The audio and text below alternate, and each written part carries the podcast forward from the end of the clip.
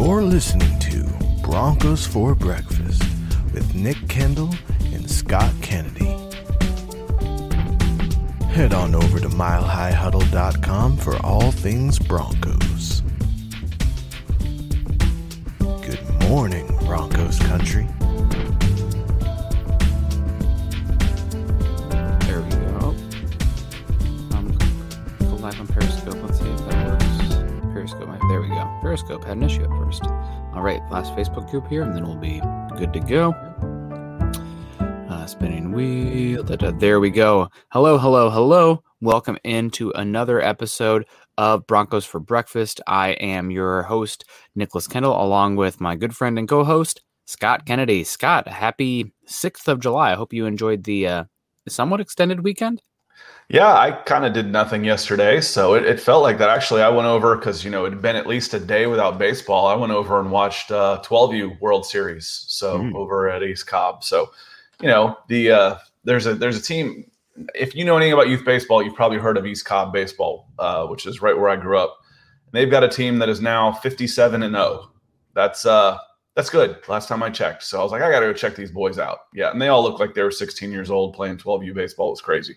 Hmm, man, I unfortunately I've been up that situation a few times in youth sports.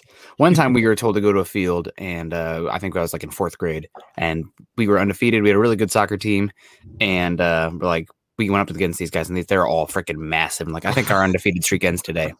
They were ninth graders. They sent us to the wrong field, like fourth Well- graders versus ninth graders. Like this is something's wrong. Well, and, and and this is now fast forward it to the modern era where I check this kid out. East Cobb Astros, you know, that's 45 minutes, not the usual 20. So 45 minutes from my house. This kid hits a home run in the first. They bat around, hits another home run in the first. So they scored 21 runs in the first inning. Oh, And this is bracket play. This team was three and two in pool play. And this is a Hmm. World Series. This is a legit team. I click on him, check his birthday. Yeah, he's a holdback. Then I click on it, look at it again. Fullerton, California. He's from Fullerton, California, playing on the Hmm. East Cobb Astros. I'm like, something's wrong with 12U sports, man, with youth sports when we're doing this kind of stuff. But anyway, uh, EJ, good morning. Good morning. And Corey Johnson, good morning as well. Appreciate y'all being here. Yeah, thanks guys for joining us this morning uh, for an episode of Broncos for Breakfast. Like I said, I am Nick Kendell and uh, joined with Scott Kennedy. You can find us both on Twitter, um, Scott at Scout Kennedy and myself at Nick Kendell MHH. Your boy had a uh, tweet go viral this week, almost thirty thousand likes. So uh, nice. that was a fun time. Yeah, it was. Uh, it was just a meme, but uh, I'm famous. Verify me, Twitter. I'm famous. No, um, yeah, we had like I, you know what? I actually think it's cooler to not be verified these days. It's just like the Incredibles. When everybody's verified, nobody is. yeah, You know, two of the biggest accounts I follow are are non checkmark. I'm like, I like that. That's cool. Now I want to be different. Now, now I want to be different. Well, if I get it, you better be happy for me, Scott. Oh, I, I will give you. That was one of the things people always ask me when we were working at SI. It's like, how do I get Twitter sherified? I'm like, I don't know. I don't care. Twitter's not writing you a check. No. Work the site. That's where you're going to make your money. That's a good point, but it's all about me. No, um, actually, it's all about the listeners. But uh, make sure you guys follow us on Twitter. Um, also follow us at Huddle Up Pod and at Mile High Huddle. Um, if you're joining us on Facebook today, I see we have Greg Smith and Tommy Simmers in the house. They've already clicked those thumbs up over on Facebook. If you guys could do the same, click the thumbs up, click the heart react, click the care react, click the wow react. You know, we'll take them all. Um, also while you're over on Facebook, facebook.com forward slash Mile High Huddle and facebook.com forward slash mile high huddle. Check out the pages, check out the comments. Uh, you can see uh, earlier episodes on there, everything. Um, our main bread and butter, though, is YouTube. If you're joining us on YouTube today, please uh, subscribe, like, and share. Doing show helps the show a heck of a lot. And also, um, while you're there, make sure you go to Scott's channel, which I am posting right now in the chat. It's right here. You guys can click that link. It's in the chat right now and uh, that'll take you to Scott's channel. And Scott's been doing some soccer, f- um, football stuff recently, but fo- American football is on the horizon. That's got to be coming up real soon. Yeah, we did uh, through popular uh, request on this channel, on this show. Had several people. I know Mohammed came and joined us. Jeremy came and joined us. I was like, we'll talk Euros, and I brought my good friend in who's been following uh, the international game. You know, I think I know these guys, and he'll, he'll be like, he'll name me these guys. I'm like, how? I watch four or five games a day half the time, and I've never heard of these players. How do you possibly know these guys? So my uh, my good friend Jason, we we did a, a talk back. We went two for two, actually three for three on the Euros. So uh, on the uh, on the quarterfinals. So not that there are any big surprises, but uh, we we did go three for three on our on our predictions.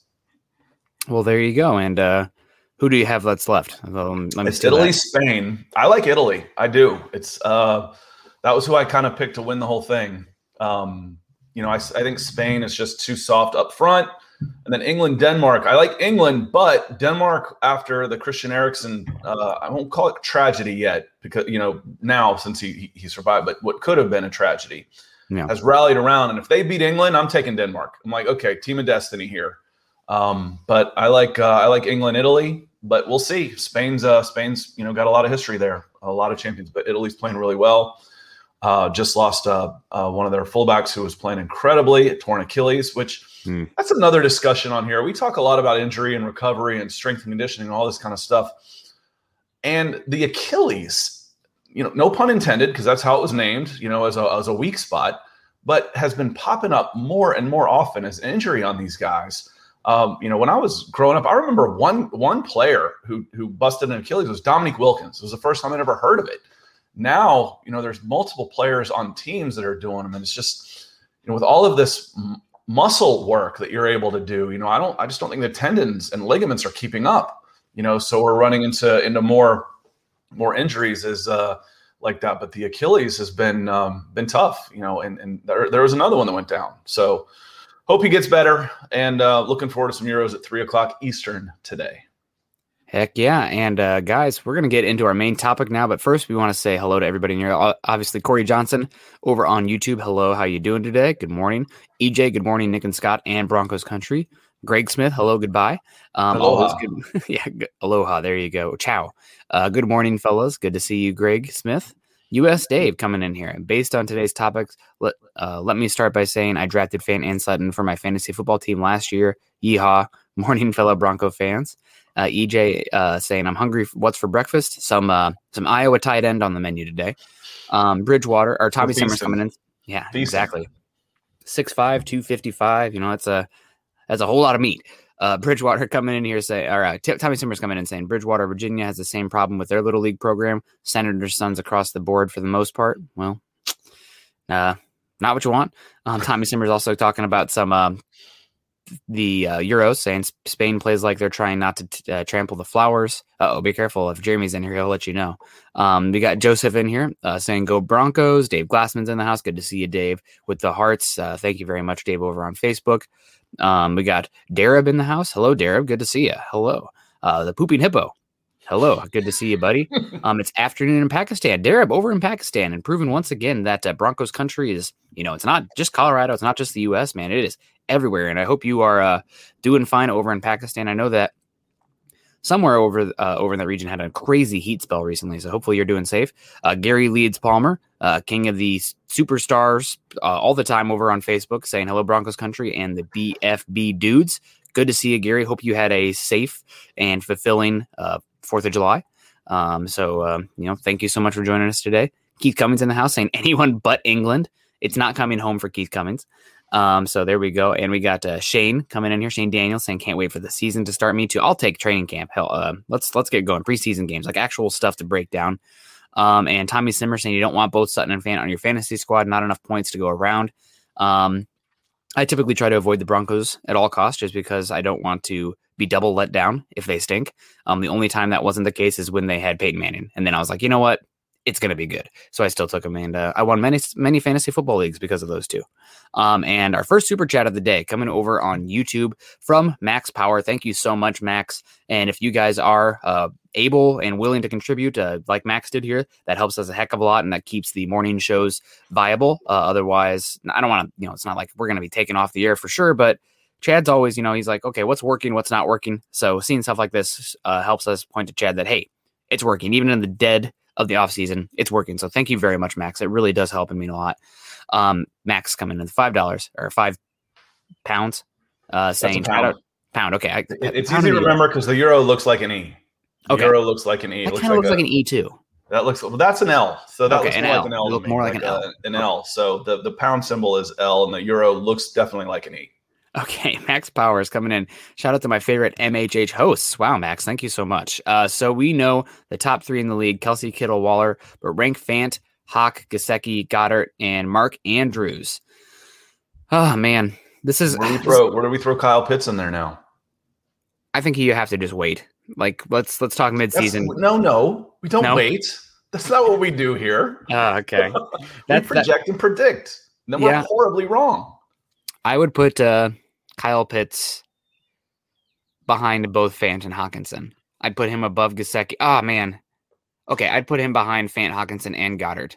Um, because Gesicki and Mark Andrews, while they are good receiving weapons, none of neither of them really make the needle move as blockers. They're more kind of um, flex tight ends. No, And- n- nobody's rating tight ends on blockers ever. It They matters. all look. They all look at them based on. They all look at the. It's like, oh, he's a great blocker. We're going to pay him a million. We're going to pay the guy catching touchdown passes ten million. I'm, I'm sorry. It's just the way it is.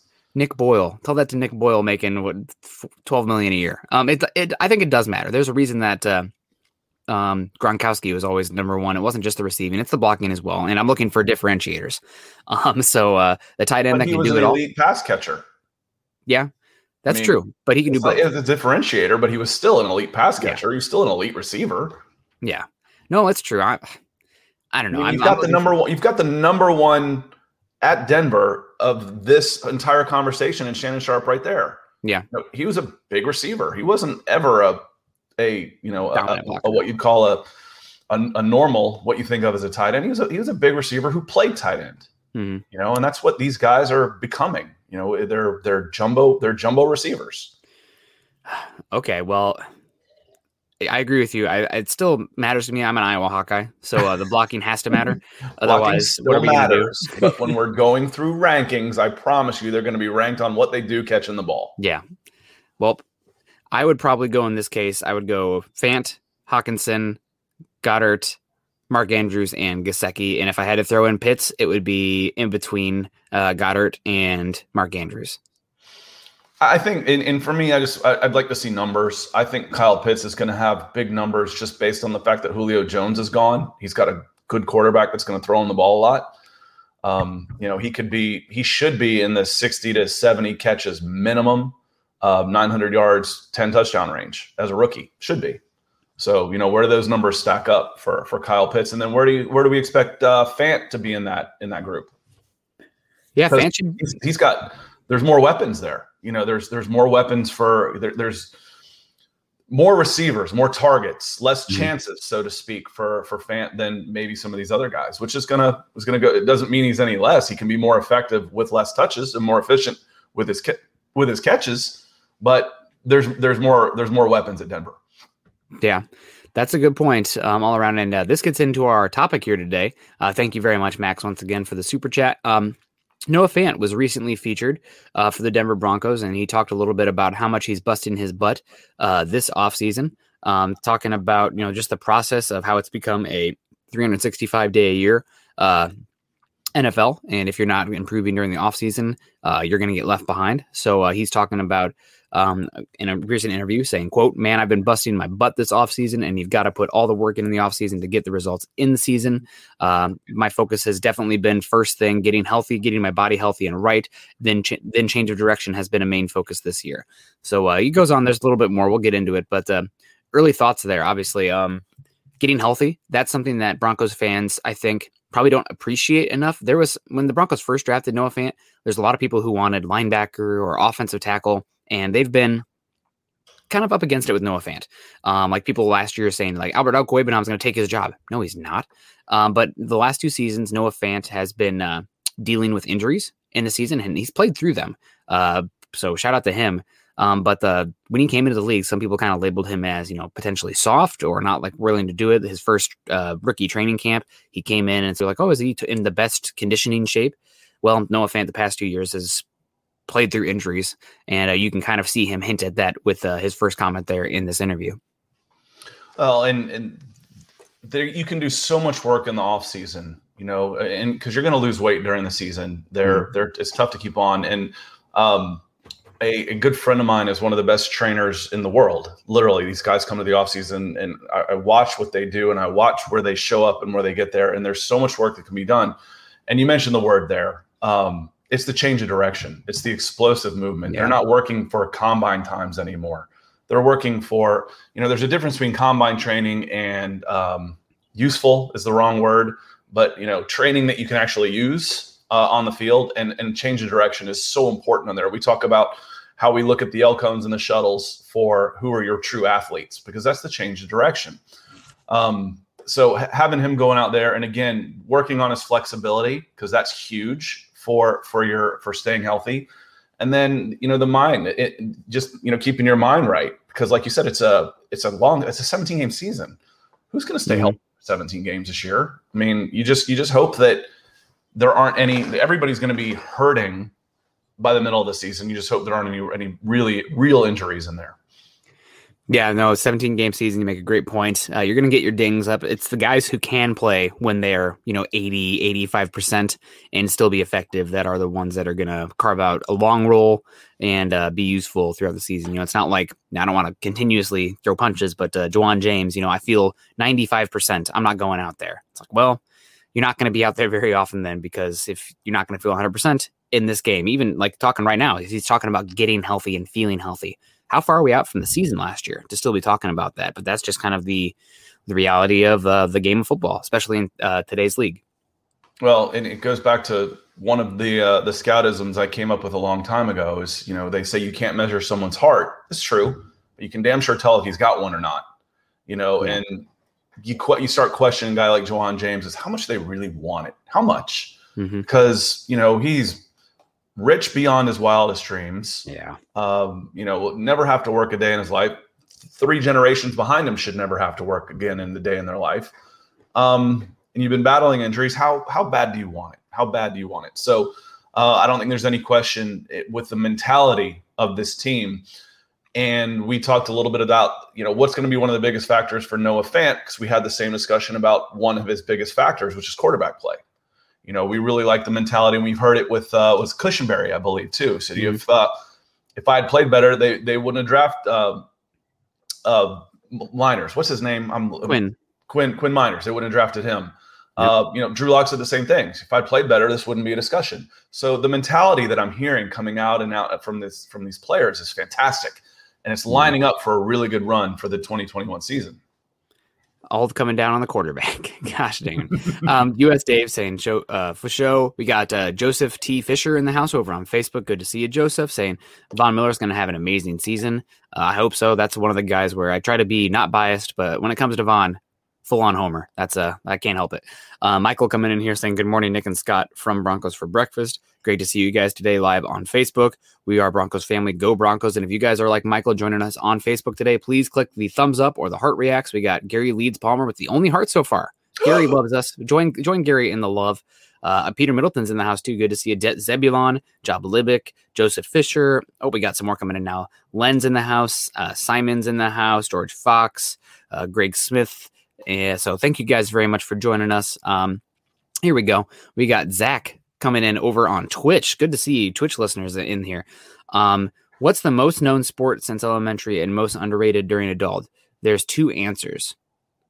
The most known sport since elementary and the most underrated during adulthood. Um, I think probably I would have to say probably soccer for both, right? Like I feel like every single little kid plays soccer, and then it kind of goes to the wayside uh, for adulthood. Um, you won't catch me out here saying hockey. Um, heck, maybe it's football too. That's how I, I actually got to say football. Everybody knows football. It's still underrated. We should have every single person in here. If you're not even if you're a Broncos fan, you should be coming in here joining us for Broncos for breakfast because football is that good. Well, what I what I always said I liked about soccer is you could play the same game for basically your whole life. Where with American football, you're you're basically done at high school. You know, Mhm. you're not playing tackle. You're not playing the same game. You can go play flag, but the game's completely different. So, like soccer and basketball are two sports that you can play, two team sports you can play for life, and the game doesn't change. You may play it slower, but the game itself doesn't change. You're still playing five on five, full court, that type of stuff as adults. Whereas you know, with fast pitch baseball after high school, you're probably playing softball later. There's some adult leagues out there, but 90% of the people are, are playing playing that. So if, if that's what you mean, youth soccer is humongous. And in but baseball, my God, I, I had no idea. I mean, I knew it was big, but I had no idea how big youth baseball was. Mean, you get teams from little nowhere Georgia that can come up and compete with teams from Metro Atlanta that are drawing from 5 million people in Metro Atlanta and win. That doesn't happen in soccer. You know, you're not getting a team coming down from Vidalia, Georgia that's going to play against the 12U top team in from Atlanta in soccer. That doesn't happen. happens in baseball. So anyway, so I'm not quite sure what you meant with that comment, but you know, youth participation in in soccer is huge as kids, and mm-hmm. it can keep going as adults. Yep. Good point. Uh, Peter in the house over in Turkey. Hope you're doing well. Peter says, uh, Nick and Scott, hello. So we need, we still need a bit of luck this year with health, and that would be amazing. I mean, I think not enough people give credence to that for that Broncos 2015 Super Bowl run, just like uh, Seahawks fans or NFL fans in general don't give that enough uh, credit for the Broncos in 2013, where they were missing, I think, six of 11 starters on that defense, which, hello, makes up a hell of a difference. So uh, that you're a good point there, Peter. Um, we got EJ in the house saying Fant should have his breakout this season, uh, this year. He just needs to make more highlight plays and break tackles, score more touchdowns, and become a better blocker. Um, Fant's actually a decent blocker. I'd probably give him a B um, in that regard. I know we're coming back to tight end blocking. I'm sorry, Scott. Um, but uh, I want to poke at you a little bit as far as uh, he talked about his change of direction, and you said mentioned that that's the actual like football on the field. Mm-hmm. How for a tight end does increasing the agility improve your play on the field? Now, obviously, just in general, it should. Uh, but uh, any specifics? No, it, it's huge because uh, assuming you're not getting jammed, which a lot of times they are, but as soon as they come off the line, you know, most of their routes are going to be angles. You know, they're going to come right across the middle. You know, drags or or outs. So their mm-hmm. change of direction is more important than a receiver's for the you know for an outside receiver for the most part who's doing most of their stuff. Oh, not most, a lot of their stuff at full speed. I mean, you you see somebody run, you know, a comebacker. That's absolutely all change of direction. But you know, if you're looking at running backs and tight ends, the closer you are to the line of scrimmage, the tighter the spaces, the more separation you're going to need to get. So if he can come out, you know, you're running right at a linebacker, you square him up and he doesn't know which way you're going, and you can get out of there quickly, you're uncoverable. With that, with that kind of size, you don't need that much space. You're almost always open. So the, the change of direction for a tight end, it, it's I think it's most important for corners and running backs, but for a tight end is right there too. And linebackers, it's important for everybody. It's the most important part of the game. Quickness, yep. not necessarily yep. flat out speed, but the, the quickness and acceleration. Yeah, and it should help uh, specifically if you're looking for aspects of the game. Um, the ability to create separation in routes, right? If you're quicker, uh, you can sink your hips quicker. You can get uh, tighter breaks, um, and that means you can get open quicker, um, and maybe even some double moves, well, which is pretty. And frankly, that's why historically the best athletes have always played defense. Yep. They, they just have. The. Um, you know, they're because they have to react. You know, I can if I, if I'm coming at you, I know where I'm going, but you don't. So in order to stay with me, you've got to be a better athlete than me. Yep. you know, you've got to be able to you've got to be able to break out of that and make it up. So you know, the best athletes in the NFL are corners, and it's it, that, that's not really you know. There's obviously freaks at this position or this position, but across the board, it's cornerbacks easily. Yep. Yeah. So uh, agility. Um, the other area where it should help him as well, and it's something that we saw at Iowa but not to the same extent. Like he was just running away from dudes at Iowa, you know, Big Ten linebackers. And there's some good linebackers out there, but a lot of them, you know, they're, they're the plotters. They're still running 4 3 base a lot of time. Um, some of those schools at least. Uh, but it's the after the catchability, right? Like Noah Fant, if he he was able to outrun a lot of guys or at least like get pretty good separation, just putting his head down and running. But now if he can make a dude miss in the open field or change that angle just slightly because of change of direction, you're talking about going from 20 yard receptions to house calls. I mean, well, that really could be a difference maker. Uh, you've, you've, heard me say it before. Uh, it's a little sadistic, but it's fun watching yeah. the 260 pound guys getting loose in the secondary and watching watching them drag players down, and it, it fires up the whole team and the yeah. crowd. You know, you, you get a you get a tight end in the secondary dragging three guys with them for five or six yard. It elevates the entire stadium. Um, so you know, I, I'm, I'm a huge proponent for the tight end. I've said it a hundred times, and the fullback for that matter which is uh, another dying breed. Um, t- tight ends making a comeback. Fullback, not so much. No, unless you're uh, playing for Kyle Shanahan. Um, Gary Leeds Palmer in the house again. Good to see you, Gary. A little off topic. Do you think Achilles injuries is a conditioning issue? Um, I am not a physical trainer. Uh, I do have a medical degree, but it's not um, in this specific kind of area. Um, so I'm going to go with no on this. Uh, typically, you see like hamstring issues as being a conditioning issue, but Achilles uh, most of the time are freak occurrences. Now, Scott was mentioning earlier, you might be seeing them more, and that might just be pushing the limits of the human body with like guys packing on so much mass and they're bigger, faster, stronger than ever. And the Achilles aren't like evolving with these athletes getting bigger and stronger. So uh, there's only so much pressure they can take, and you're seeing them pop. But as far as conditioning, uh, I would say no. So I was going to say yes, but not for the reason that you would think, but for the reason that you just mentioned, because yeah. the rest of the body's conditioning is elevating so much that there's not things you can do to work your tendons and ligaments in order to keep up.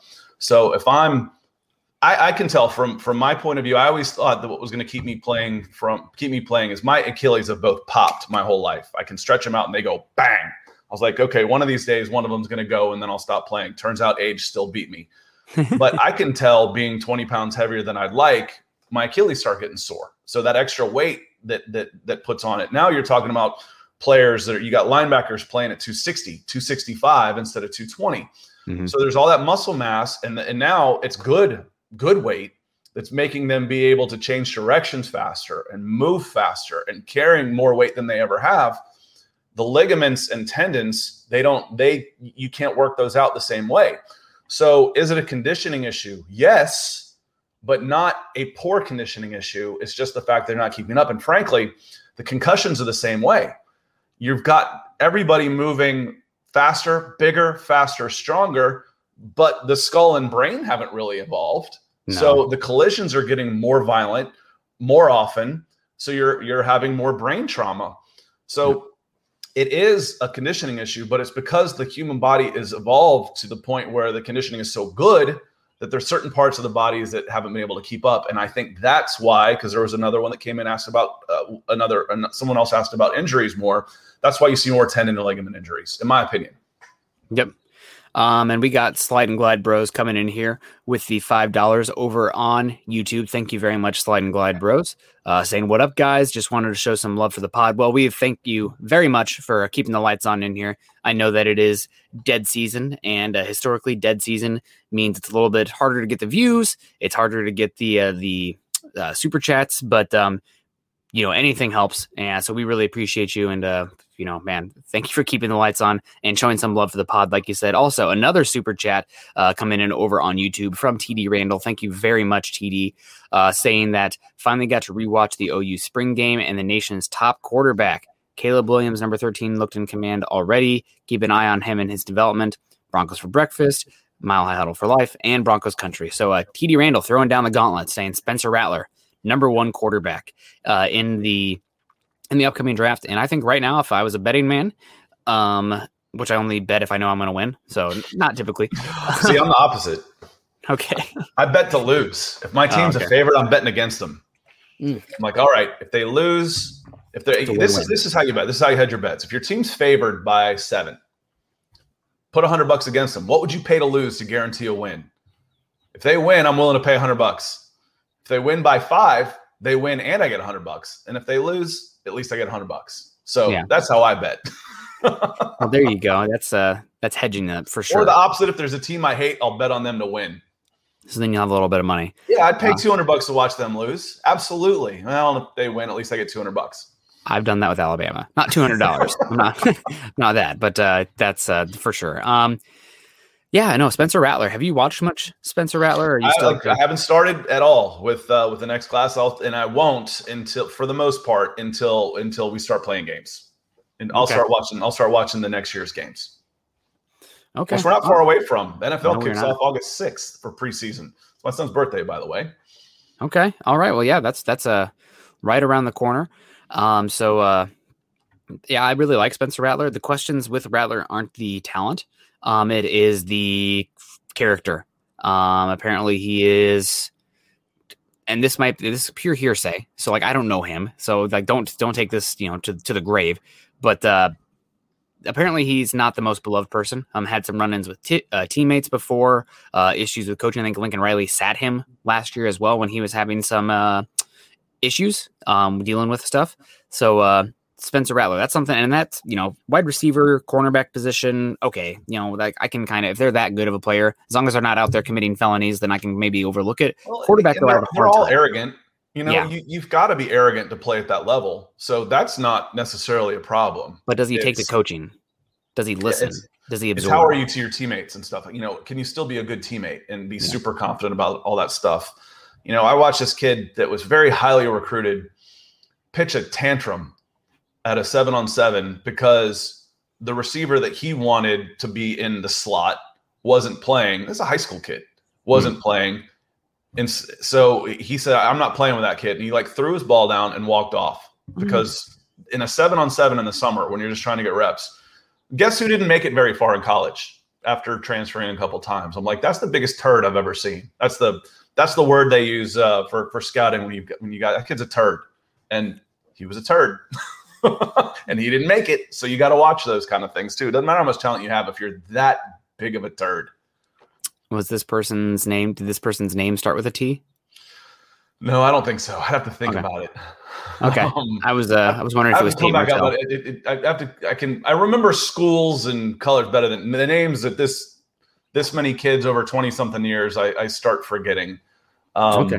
He was a California kid, transferred out to Florida, Florida high school. You know, one of the IMG kids, and then was out of football. You know, not too long after that. All right. Speaking of out of football, uh, Peter Middleton coming in here talking about injuries. Um, why were there so many injuries last season? Was it the excessive training? Von has a good example. Um, And this was a this was a it was Peter's comment that I touched Yeah. on. Yep. Um, and he's talking uh, last, specifically last year. Last year, I think you maybe saw more injuries because of how weird the uh, offseason was. Um, it wasn't the typical strength and conditioning, more was put on the individual players. Um, but with Von, also, I mean, the excess, excessive training, Von's getting older, right? This is a wear and tear league. Uh, injuries are going to happen. And it's also like, it's uh, Russian roulette with injury, right? Like every gonna single time. on, on, a long enough timeline, it's going to get everybody. Yep. You know, it's, it's just going to happen. It's this is a dangerous sport. hmm Just yep, uh, take enough shots. Eventually, unfortunately, maybe that gun's gonna go off eventually. Uh, pooping hippo coming in here. Will Albert O get more touchdowns than Fant? Fant will have better stats. You think? Um, I think Alberto is gonna have a solid season.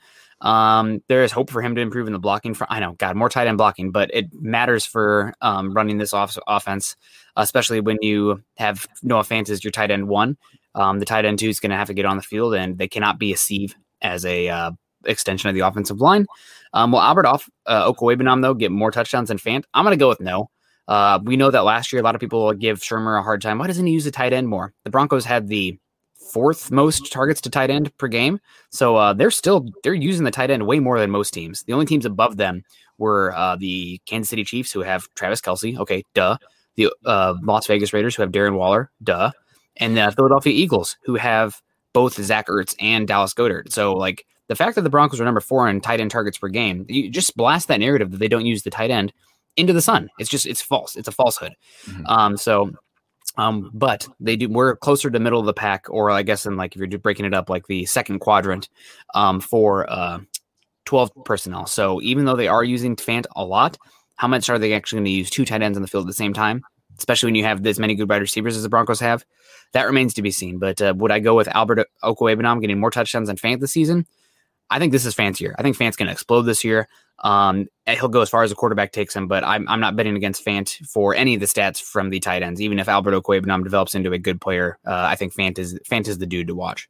All right, I have a question for you, and I'm not going to cheat and look it up. So I want to see if you if you know the numbers. But uh, you know, looking at Noah Fant, he had 93 targets, 62 catches, so two thirds, 66.66666 catch percentage. That seems low to me Mhm. for a tight end. So going back to those targets, it's a lot. He was targeted almost 90 times, Mhm. but he had 60 catches. So that that seems a little low to me. What are the top tight ends that we're mentioning? I would think their catching percentage should be higher than that, or will be higher than that. I could look and cheat and find out, uh, but I wanted to see if you knew off the top of your head. I don't know if they're off the top of my head, but um, given what we know about the passing stats of the Broncos last year compared to the rest of the league, uh, that does not surprise me one bit. Um, last year, uh, Jerry Jeudy had the um, highest. Uh, God, it was a it was an advanced stat from Next Gen from the NFL, which I love, man. Next Gen, put out a subscription. I need to. I would give you all my money to see those stats. um, but uh, it was Jerry Jeudy was the number one tight end in the NFL in yards expected versus yards that he actually accumulated because of the quarterback play. Um, the targets were just not on time. They're not accurate, at least consistently enough. Um, and he was peppered with targets, but like he had the highest rate of uncatchable passes as well. So I would assume that it's it's a similar story for Noah Fant because unfortunately, for as good as your tight ends or your wide receivers can be in the NFL, they're completely dependent on the quarterback position, um, executing it, getting the ball in time, getting the ball the right spot, right coverage, et cetera, et cetera, et cetera. So, um, Noah Fant um, in college, he did have an issue uh, sometimes with contested catch situations because there simply weren't that many contested catch uh, situations. He was able to run away from guys, and uh, Iowa's quarterback Nathan Stanley was extremely safe with the football because they, Iowa's a defensive run first oriented team. So don't turn the ball over, and good things can happen.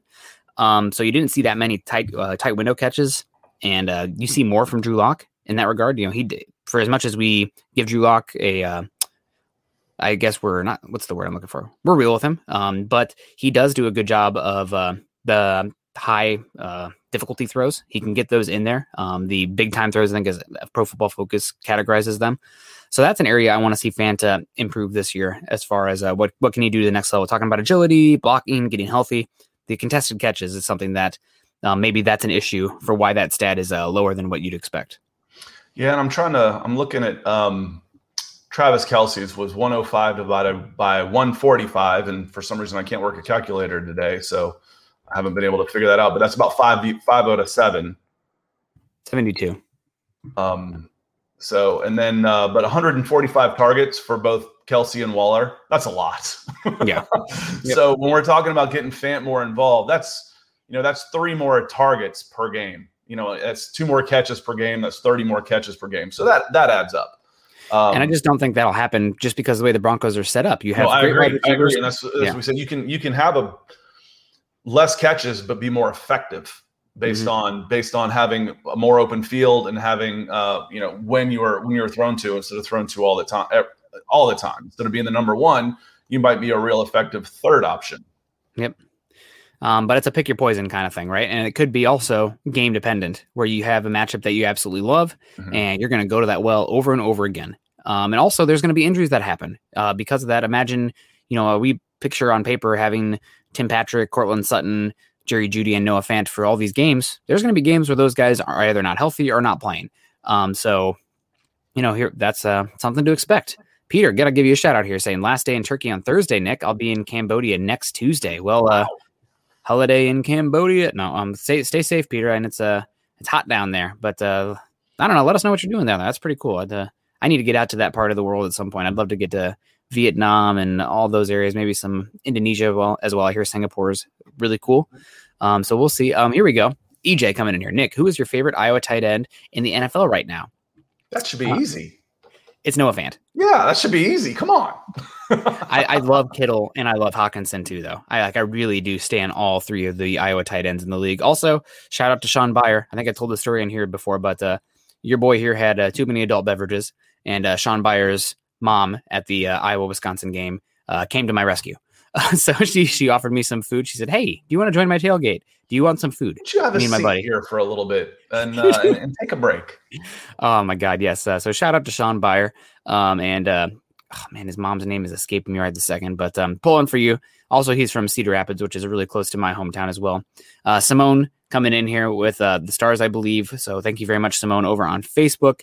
Um, and Mo Ron, good to see you, Mo. I see you commenting in here. I want to give you a shout out because we always appreciate your insights. He's saying he takes Sam Howell number one. I'm putting my uh, cards on the table here. I think number one overall pick, my number one guy is going to be Malik Willis. I'm doing a lot of projecting there, but uh, um, apparently it was the uh, Bruce Feldman, who's like renowned uh, college football reporter, analyst, writer, um, saying that uh, there was the there was an offseason quarterback um, competition, no, an elite, a college elite eleven, um, and they said he said that Malik Will, well, uh, Malik Willis was just different. He's built like 240. Nobody had the ball explode out of his hand like Is anybody he really else. That big now? That's what they said. Yeah, he, they said he looked like Donovan McNabb. He's really thick. Um, he's super twitchy. He was the fastest guy there, and he had the most arm talent there. Um, so obviously there's some consistency Auburn. stuff. Good, yeah, good job, Auburn. uh, yeah. So of course, Malik someone Willis. else has said that you know that Bo Nix is going to be the number one overall. So you know maybe they made the right choice. Uh, we're fixing to find out, but uh, I Liberty football with uh, Hugh Freeze, I think is the head coach. Much must watch football this season because, and Hugh Freeze, I don't think is the best guy, but um, Malik Willis, very fun. Uh, we got Clayton here on in the house. Hey guys, love the show. And also, like he says here, smash the like button. We still, oh, we got some new loves in here. Keith Cummings in the house. Keith, we are we're reading your article today, so uh, thank you very much, Keith.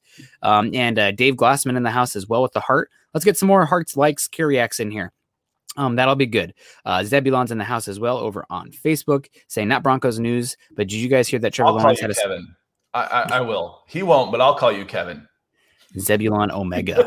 it sounds like a, uh, a Facebook gamer tag. Um, not Facebook, uh, Xbox. Um, not Broncos news. Did you guys hear that Trevor Lawrence had a special rule in his contract that Tebow can't run the ball at the goal line? Um, I did not hear that. I've been busy this uh, this week. I went into work yesterday, even though it was a day off, because I'm going to be gone on Thursday in uh, the Olympic Peninsula. Um, but uh, I did not hear that. Did you hear this? Is this real? No, I didn't hear that. That sounds really crazy. I'm not saying no, but that sounds crazy.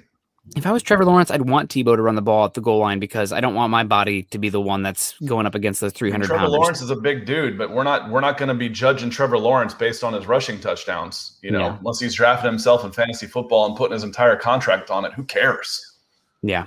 Mm, yeah, no, that's please, by all means, score a touch. I'd rather throw it in myself, but if it's going to be a run because it's Urban Meyer wanting to run the quarterback power option, Tebow, go ahead, buddy. What are you, 35 years old these days? I'm not doing it. My, I don't want to damage my hair. I mean, I'll, I'll still be surprised if Tebow's on the roster. yeah. You know, Yeah. plain and We'll simple. Ugh, man, I guess Tebow just has to do an option where he's the goal line quarterback he doesn't run it in. He pitches it to somebody right before they get in there. Maybe pitches it to uh, Laviska Shenault, Colorado legend. Uh, Andrew Lampy he's- coming in. He's he's one of the best short yardage runners in college football history. I mean, if not the best. I mean, Yep. anybody that's breaking Herschel Walker's touchdown records, he knows how to run the ball a little bit. hmm I always thought that that would be just given how much harder it is to throw the football in the red zone, having a quarterback that can come in and do your, you know, some packages that are goal Saints line are on it. Yep. You know, the Saints are counting on it, and, that's one of the things we said. You know, where's uh, where's San Francisco going to be? You're, you're going to find a spot for Trey Lance. You know, you're going Mm-hmm. to find some packages for Trey Lance in there. I mean, he's a he's a big dude. You know, and Yep. he and he can move. That you're going to you know when when Michael Vick was drafted, he didn't play right away, uh, but they found packages for him. You know, Mm-hmm. and you know where where he could do some different things. So yeah, it makes sense to me. And Andrew Lampy coming in with stars here. Thank you very much, Andrew. Uh, appreciate you. Um, so we got uh, Mo Ron saying, Love the show. Keep up the good work. Thank you very much, Mo. Um, here we go. Uh, Michael coming in here. How many touchdown passes Drew Lock will have this year if he is named the starter for the Denver Broncos? And who will catch more touchdown passes from Drew Lock? Go Broncos. Um, I think we would see 20.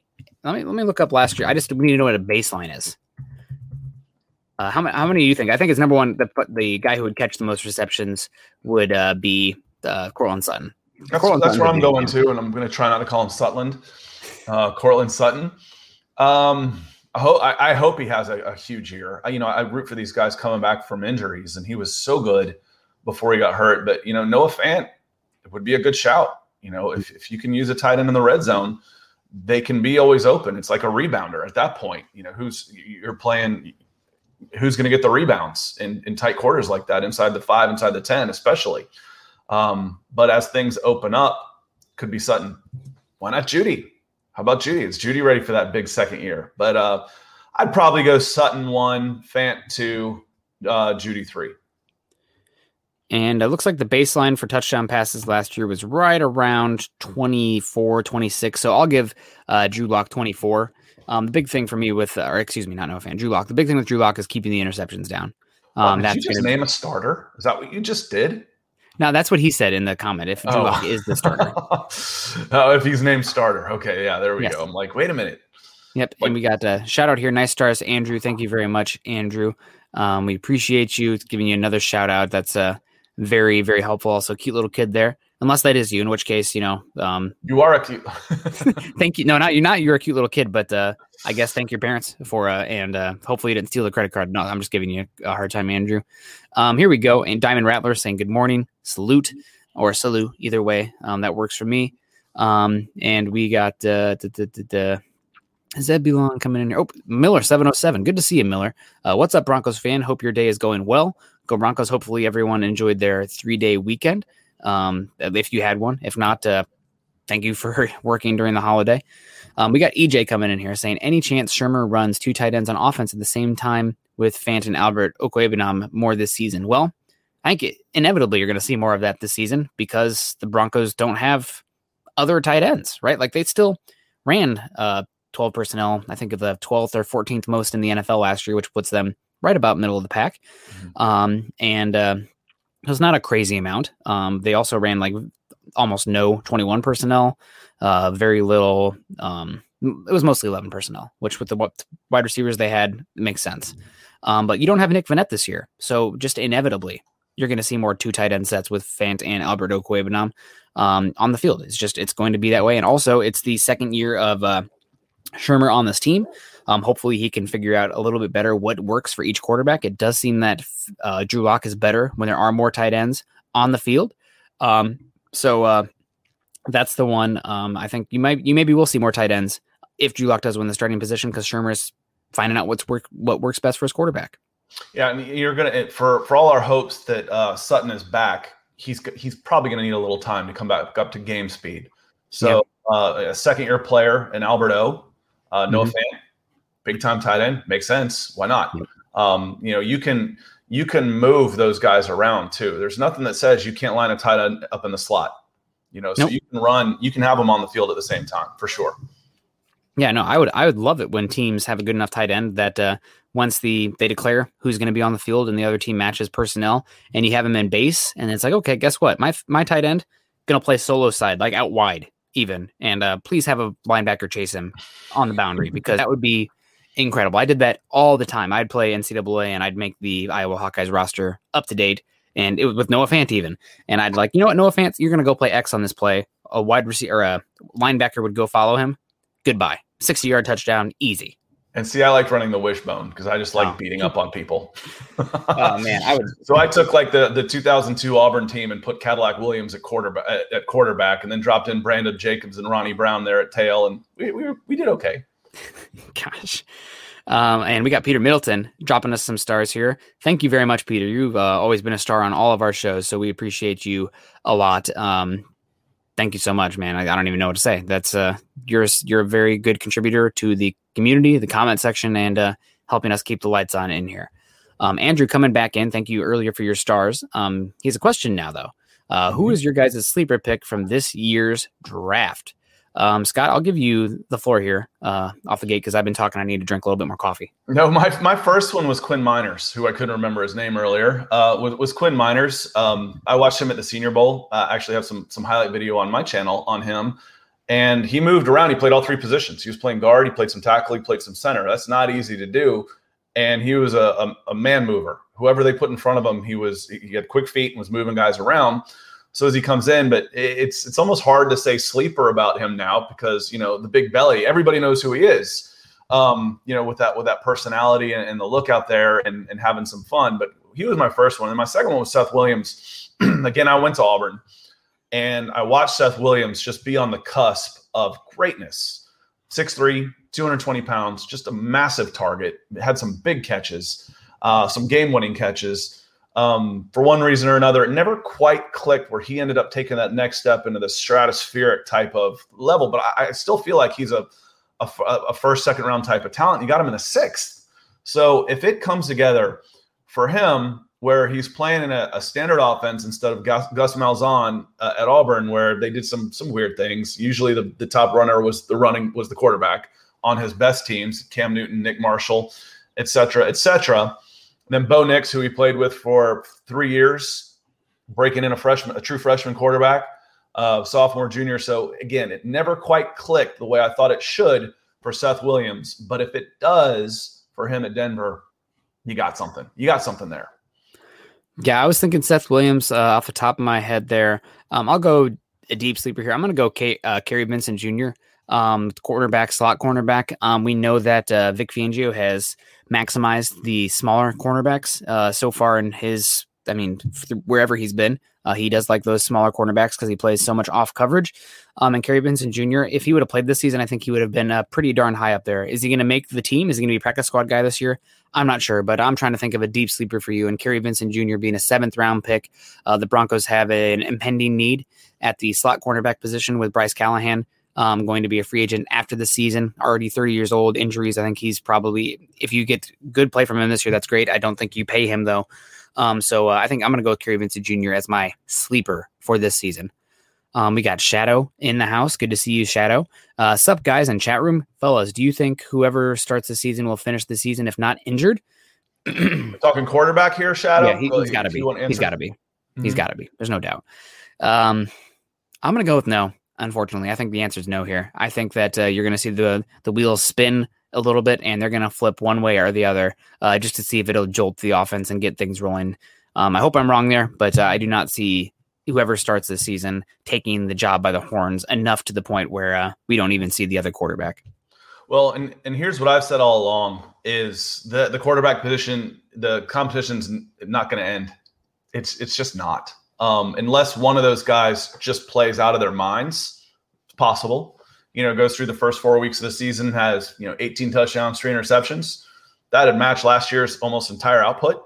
so yeah. that's difficult to to say. But unless that happens, this this competition is going to go all year, all year long. The minute yeah. one of them struggles, there are going to be calls for the other one.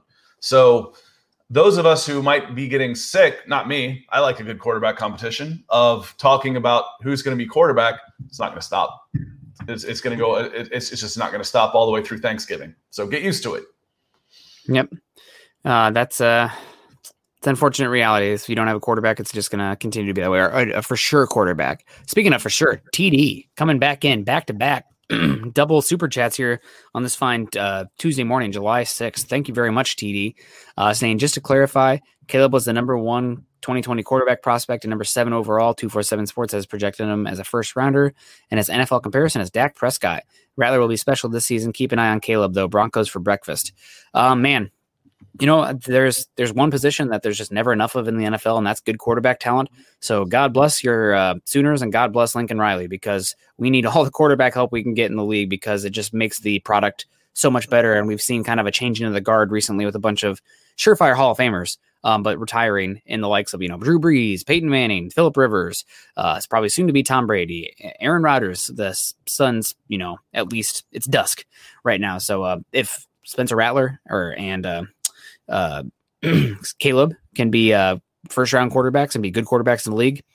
I'm all for it as long as they don't go to the Raiders, right? I, unfortunately, the Chiefs and the Chargers already have their quarterbacks for the next 15 years, um, but let's just keep the Raiders in the. Uh, Although Derek Carr is good, but let's keep him away from the elite now top five quarterback uh, category. Yeah, and the, the the track record for the number one overall type of quarterbacks the past several years has been pretty good. Um, mm-hmm. When we talk about the recruiting rankings and stuff, you see so many of these guys that you know, assuming they stay healthy, assuming they stay out of trouble, keep their focus. You know, it, it's been pretty good. You know, go back four years: Trevor Lawrence, Justin Fields, number one and number two. Okay, those were both top fifteen draft picks. So uh, you know, they're the, the guys that are doing the the scouting and stuff on this stuff. They do a really good job. Yeah, no, they. Uh, a lot of times for the quarterback position, you can tell pretty quickly if they have it or not as far as the tools. Then it comes down to stuff that you don't know unless you're working with them, right? Like that's the thing. Like with Trey Lance, um, the athleticism, the arm talent, the mechanics, etc. Like it's it's all there. What's what's in between his uh what's in between his ears? what's in his chest. That's going to be the difference maker for that quarterback position. Um, and we got uh, Andrew coming back in saying, as far as my kid, thanks for taking the high road with the Husker hat. Um, Andrew, I'm going to be honest with you. The picture is about like yay big on my screen, so I couldn't tell it was a Husker hat. If it was, I might have given you a hard time. Um, I'm just going to be, we're just going to be completely transparent here, and it's not the kid's fault. You know, it's never the kid's fault. It's it's you as a parent. No, I'm just giving you a hard time, Andrew. Um, yeah, man, the Huskers versus the Hawks. It's a good time. It's a fun rivalry. Um, I do think that you guys used to uh, kind of sleep on the Hawks, but now that the Hawks have been beating that booty the past few years, I think there's starting to be a little bit of a mutual uh, dislike, which is that makes good college football. It's not personal, but uh, that makes good college football when you kind of have a little bit of back and forth and uh, don't worry. Even if Scott Frost is struggling right now, the Huskers have too much money, too good of a program that they'll be down like this too long. Unless you have a different opinion, you think they're down for down and out? Well, we can get into this a little bit, but you know, joining the Big Ten wasn't the best move in the world for them. They had to make a living in in in, in Texas, and I said, you've seen Yes. some of these Yes. historically strong programs. Nebraska, Tennessee is another one who don't necessarily have a a great in-state recruiting base, have fallen off a little bit the last 10, 15 years because now everybody's on TV. Everybody goes to bowl games. So some of those mid teams have come up a little bit some of those teams that can't make a living in their own backyard and have to recruit rely on recruiting out of state have struggled a little bit. And i point to those two teams as exhibit a and exhibit b in nebraska and tennessee two teams that you know made a living in the in the 90s and 2000s but that's a conversation for a different day. But i, I think it's going to be tough for for those two teams to to reach the heights that that we grew up with And uh, just to add on to that, with the recent uh, Supreme Court ruling and everything going on in the NCAA, I think it might even be harder for those teams in those uh, remote areas because you just don't have much as much of a uh, ability to expand your br- brand uh, nationally if you're playing in Nebraska, and it's going to hurt Iowa as well. I mean, it just it just is. But Um, you know, so- Iowa's made a living, you know, in Wisconsin to a certain extent of recruiting and developing. And Nebraska had that with the walk-on program, but when Nebraska really hit their their true heights, you know, they were getting skill players from out of state too. Yeah. Um, so you know, i- i- as Nebraska went more towards California, I just don't know that's as sustainable. Well, are you going to recruit? oh, Are you going to beat Ohio for Ohio? You know, beat Ohio State for Ohio kids? No. You know, are you going to beat Michigan for Michigan kids? Uh-uh. Are you going to go down and take the guys you want out of Texas now that you're playing in the Big Ten? No. So mm, anyway, that's my Nebraska thoughts. Yeah, uh, we'll see what happens there. Um, we got a super sticker coming in here, Bronco seventeen. oh. You're gonna have to let us know what it is uh, because of where we sit, where I sit. Um, I can't really uh, You know, for that we'll even act it out. You know, it, the pair, the, the sunglasses and like the point guy. Um, the Bronco 17 and 0 though with the 20 uh twenty dollar super. We thank you so much. Um, we appreciate the heck out of that. Uh, Mike, oh, here we go. Peter saying loving that sticker. Me too, especially with the dance moves there. That was a good one, making me want to get a a drink with uh, in a pineapple or something. Uh, aloha. um, and Michael coming back in. Thanks guys for the great content on the Denver Broncos. Broncos for breakfast are awesome guys. And Michael, uh, shout out to you. Thank you for uh, wishing me a happy Fourth of July on Twitter. That was uh, very nice of you uh, to do that. Um, so, uh, guys, unless we have any more coming down the tracks, I think that's probably going to have to do it uh, for this Tuesday. It's, um, I think it's just going to be Scott on Thursday. Um, this- I, thought it was later in the later in the uh, in the week or later in the month. I had 24th in my head. I'm like, wait a minute, you know, coming up this week. Now I'm nervous. That's Nope, coming up this week. Yep, it's two days. Um, I'm going to be over on the Olympic Peninsula, uh, doing a hike, and uh, going to be joining the Olympic Coast as well, which will be a lot of fun. Um, so uh, yeah, you'll have to talk with Chad. Maybe he'll join you. Maybe he'll be nice enough to join you on here. I know we got to get wake you him up that early. It's earlier him here. be on. It's tough to be on this early. You know, working's one thing, but trying to be on is another. So we'll we'll figure it out. So I need y'all. I, I need you. You know, Mm-hmm. let you know. Let's talk. You know, don't don't ask me about depth charts. That's that's what he's for. Wait, he's for Over That's yeah, what he's for. that type of thing. but we can go into all kinds of different stuff. But I, I need everybody in the participation on Thursday because we'll be we'll be going solo, and it's it's easy to do this when everybody is engaged. So uh, Yep. Y'all. Yeah, um, just uh, make sure that you uh, don't let the chat breathe for a second, so you can take a drink. That's um, that was my biggest thing. I had the shows a couple weeks ago with by myself, and uh, came in with a full cup of coffee, left with a full cup of coffee because that's that, what's different. My throat will hurt. I will stop and say, "We got to stop. I have to take a drink. Otherwise, I'll I'll be hoarse." Ah, man. Well, good luck to you. Um, I probably won't be tuning in because I probably won't have service. Um, but uh, I'm sure it'll go fine. I'll talk with Chad to make sure everything's fine. But you guys, make sure you come and uh, cheer Scott on. Give him give him a hard time for me. Um, also, that's that's if I'm not here, who's going to give him a hard time, right? Um, so appreciate everyone for joining us today. Means a heck of a lot on uh, you know restarting this week. Uh, this has been Broncos for breakfast. Hopefully that's it. Yep, there we go. Broncos for breakfast uh, every Tuesday and Thursday at eight o'clock uh, Mountain Time. Uh, maybe once the season starts, we'll go a little earlier, but uh, we need to. We're just trying to get through the off season right now. Uh, make sure you follow us on Twitter at Huddle Up Pod and at Mile High Huddle. Also, guys, make sure you follow both of us on Twitter. Scott at Scout Kennedy and myself at Nick Kendell MHH. Uh, if we didn't get to one of your comments on here that you're dying to ask us, you know, ask us on Twitter. We will answer you. I have no issue. I'll carve out some time and uh, you know three or four Twitter responses to give you an in depth answer. I'm not going to be flippant and say, oh, whatever. You know, I'm I'm here to talk football with you. I, I want to be available, and uh, that's my favorite thing to do. Right, to have these conversations to get in depth about it.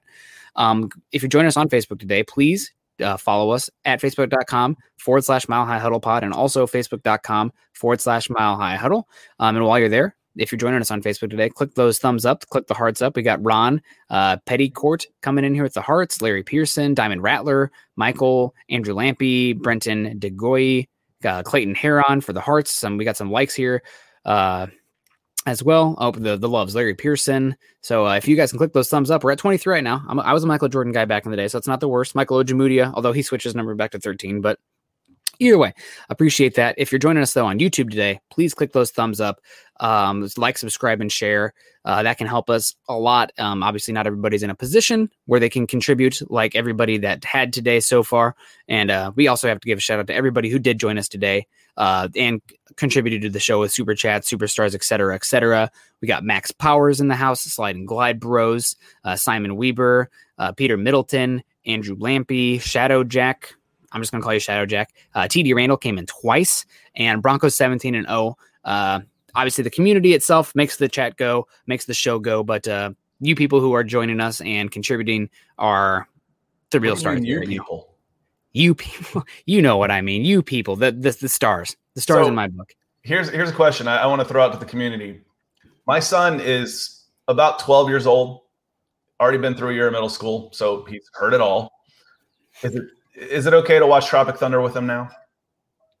Mm-hmm. He's a big 12 year old. He, he, everybody thinks he's 14 or 15. Is it okay to watch Tropic Thunder with him now? I, I think it is. I, I, think it is. I watched Monty Python when I was 10.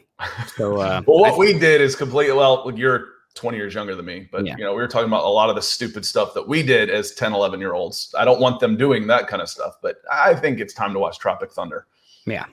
No, I remember, gosh, I don't know if I should share this. When we were, really little. Um, my sister and I watched uh, Austin Powers, and uh, she was probably in five years old, four years old, and I was eight or nine. And uh, my mom really didn't want her to call anybody that was heavier um, fat. So she said, "Make we don't call people fat; we call them large." And then we were watching that movie, and she hears them call them, you know, fat bass blank, and uh, she's like, we don't call him fat bass blank. We call him large bass blank. she was like four. The worst one we uh, that I've ever heard of or ever seen was one of our neighbors wanted on his sheriff's star a certain word because they had just won just watched Blazing Saddles. Oh, mm. he's like, well, that's that's the hero. That's what they called him the whole movie. That's what he wanted on his sheriff's heart. So that was a phone call home to my neighbors. Oh my god. That's uh if you guys haven't seen Blazing Saddles, it's uh, it's meant to be satire. So uh just oh, uh, one of the funniest movies ever ever made, without yeah. a doubt. So but that was a conversation with the second grader going to school and having a request for his sheriff's star. Oh my God, kids, man, they do say the darndest things. Um, well, guys, we're gonna get out of here. Thank you, everybody who joined us today. I will be back next Tuesday. Scott will be here on Thursday. Um, everyone stay safe. Hope you had a good fourth. Hopefully, everybody still has all 10 of their fingers or 11. You know, no judgment if you have an extra one out there. Um, just no less than 10, unless you're born that way. Still no judgment. But uh, love y'all. We'll see you soon. Go Broncos.